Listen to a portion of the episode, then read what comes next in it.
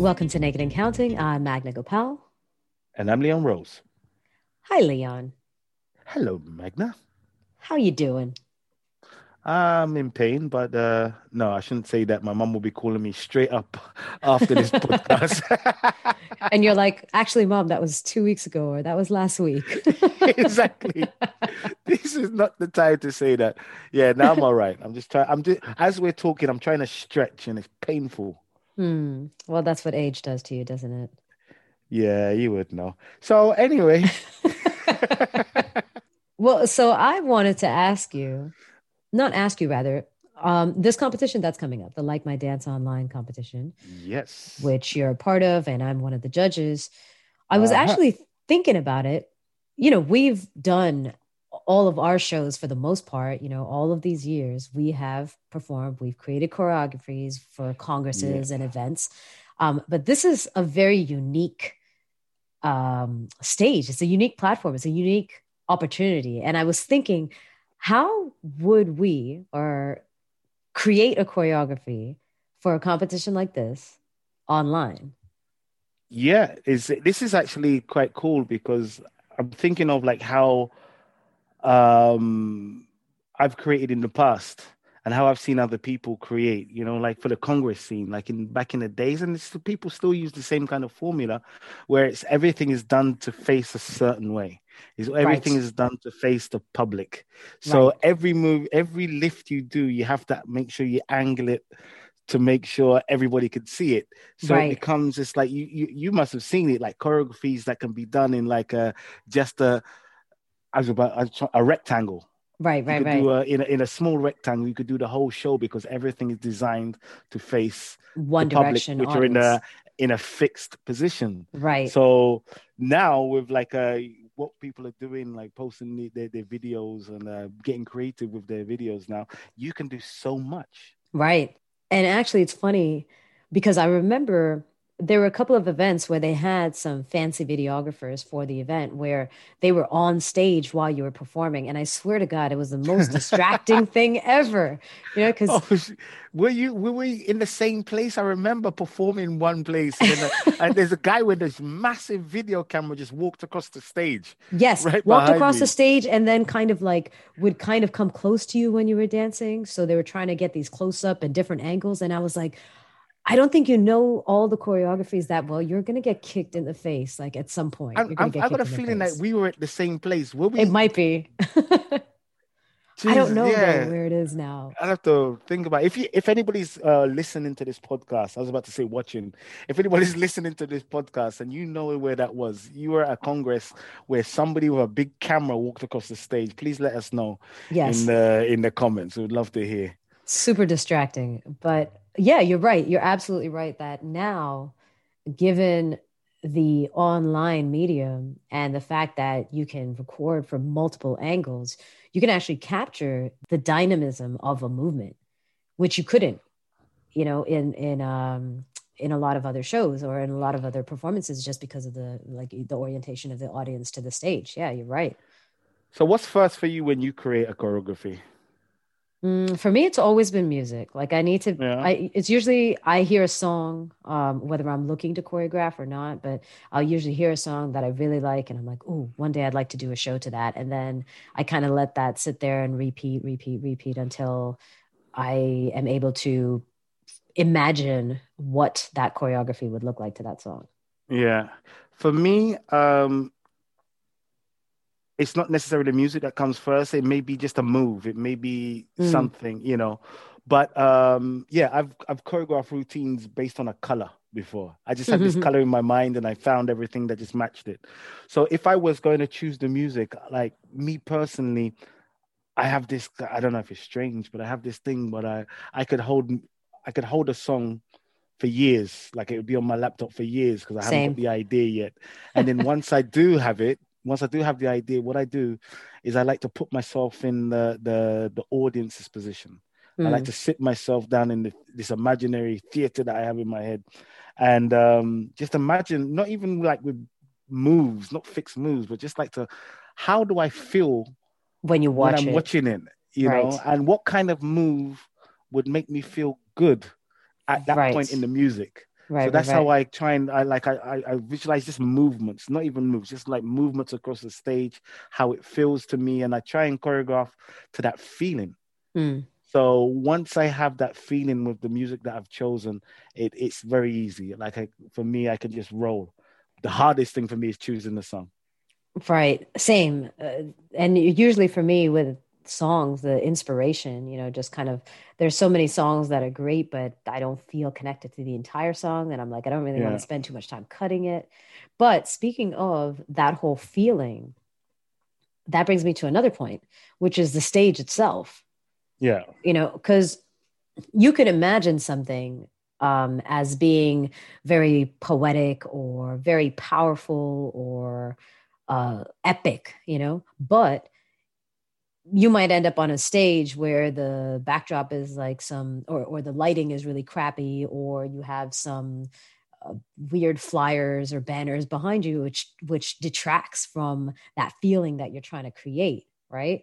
So we never had an option in all the years that we've performed. We never had an option of creating our stage right? We were just kind of at the mercy of the organizers and the event venue for whatever kind of stage and backdrop that they had provided, as well as the lighting. Whereas Did now, I think Did you ever perform in like a circle? um, I have uh, very disorienting, and you, I think, told me about a show that you had with uh, Susanna. Yeah, performed in That a was circle. on the stage. That was on a square stage. But I'm talking about like being on the dance floor and having everybody around you. It's Yes. like ah, it's really a strange feeling. But yeah, with this kind of um like with the video production, there's so You can- much right. we can do. right So and much. and people can now create their own stages you know so if you wanted something that was epic you could find some area in your city or your town that has like a really beautiful scenic backdrop That's one thing I did Right. notice over. I, I've noticed over the the last couple of years because, as you know, I've I've never really been into social media, but I've been trying to get into it and trying to understand the inner workings of uh, Instagram and uh, Facebook and all this stuff there. But one thing I have noticed is that what really attracts people is that that backdrop. It doesn't matter what the hell the people are doing on some of these videos, true as long as there's a nice backdrop and and, and a bikini doesn't doesn't doesn't harm the the Well, lights, but it's i mean if you were wearing a bikini maybe Um, I could do, I could do. Please don't. If we if we get enough, I tell you what, if we get over a million. yo i don't even like i think that sounds like such a high number to achieve and yet i think if you put that on there as the prize we might just get those those uh numbers Imagine that. No, yeah, don't do that. I will. I won't do that. but yes there is this element of truly being able to be in full charge of your creation now online that we weren't really able to do in the past you know?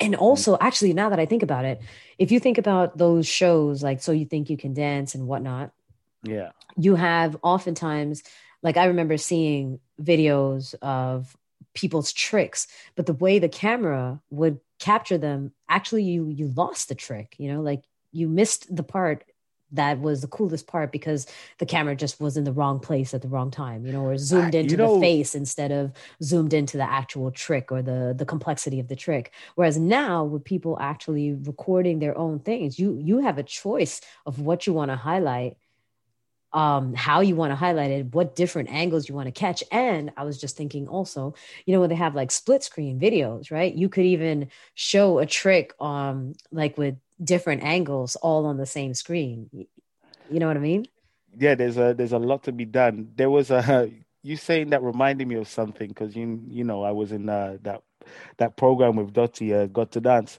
and they had um in our it wasn't the semifinals. It was before the semifinals. It was just a qualifying round or or whatever it was.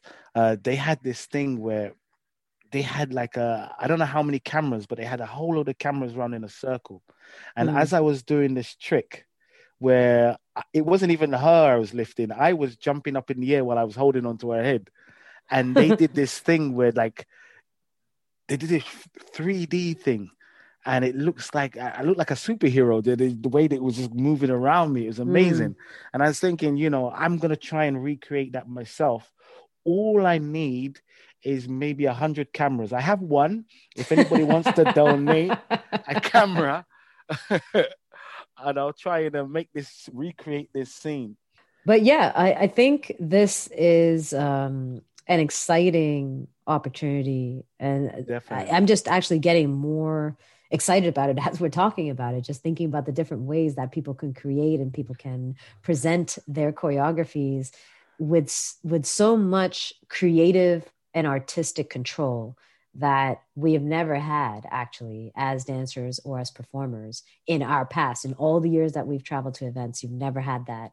And now you actually have literally you get to decide how you want to be showcased what you want to highlight you know what backdrop you want what angles everything you get to decide. And uh, i'm super excited to see what people come up with. Like i don't even i and i know i'm coming up with these like tiny little ideas but i just have this feeling that there are lots of people out there who are way more um you know social media and savvy. um, so much more savvy. Exactly. So i'm excited about that. I think it's definitely the way forward you know? We're gonna be we're gonna just like what the hell was that I heard you. You didn't cut off the mic in time, but yeah, I think. Um, Whoops. but yeah, uh, leave that in. Leave that in. All right. Whatever you do, I don't even know, know what, what it's at. leave it in. But yeah, I think it's definitely the way forward. I think being able to control, not just listen, we don't want to just put these, make these videos where we're just putting our phone down and just dancing, whatever else. We can do so much, not only for this competition, for our, our presentation, man. Let's add a little bit more fun and and um, a little bit more energy into what we're doing. Um, how can I get this into sharing our podcast? There's a link there, but I haven't got it.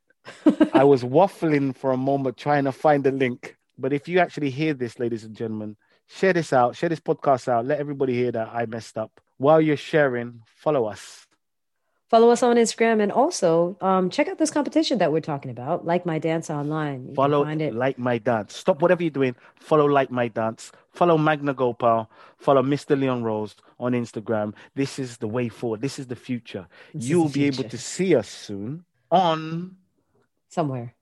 Somewhere. and on that note, we hope you have a fantastic rest of your week look forward to seeing what you all create or even your ideas of how people could create their own videos and um, little uh, competition pieces. Yeah. See you next time. Ciao.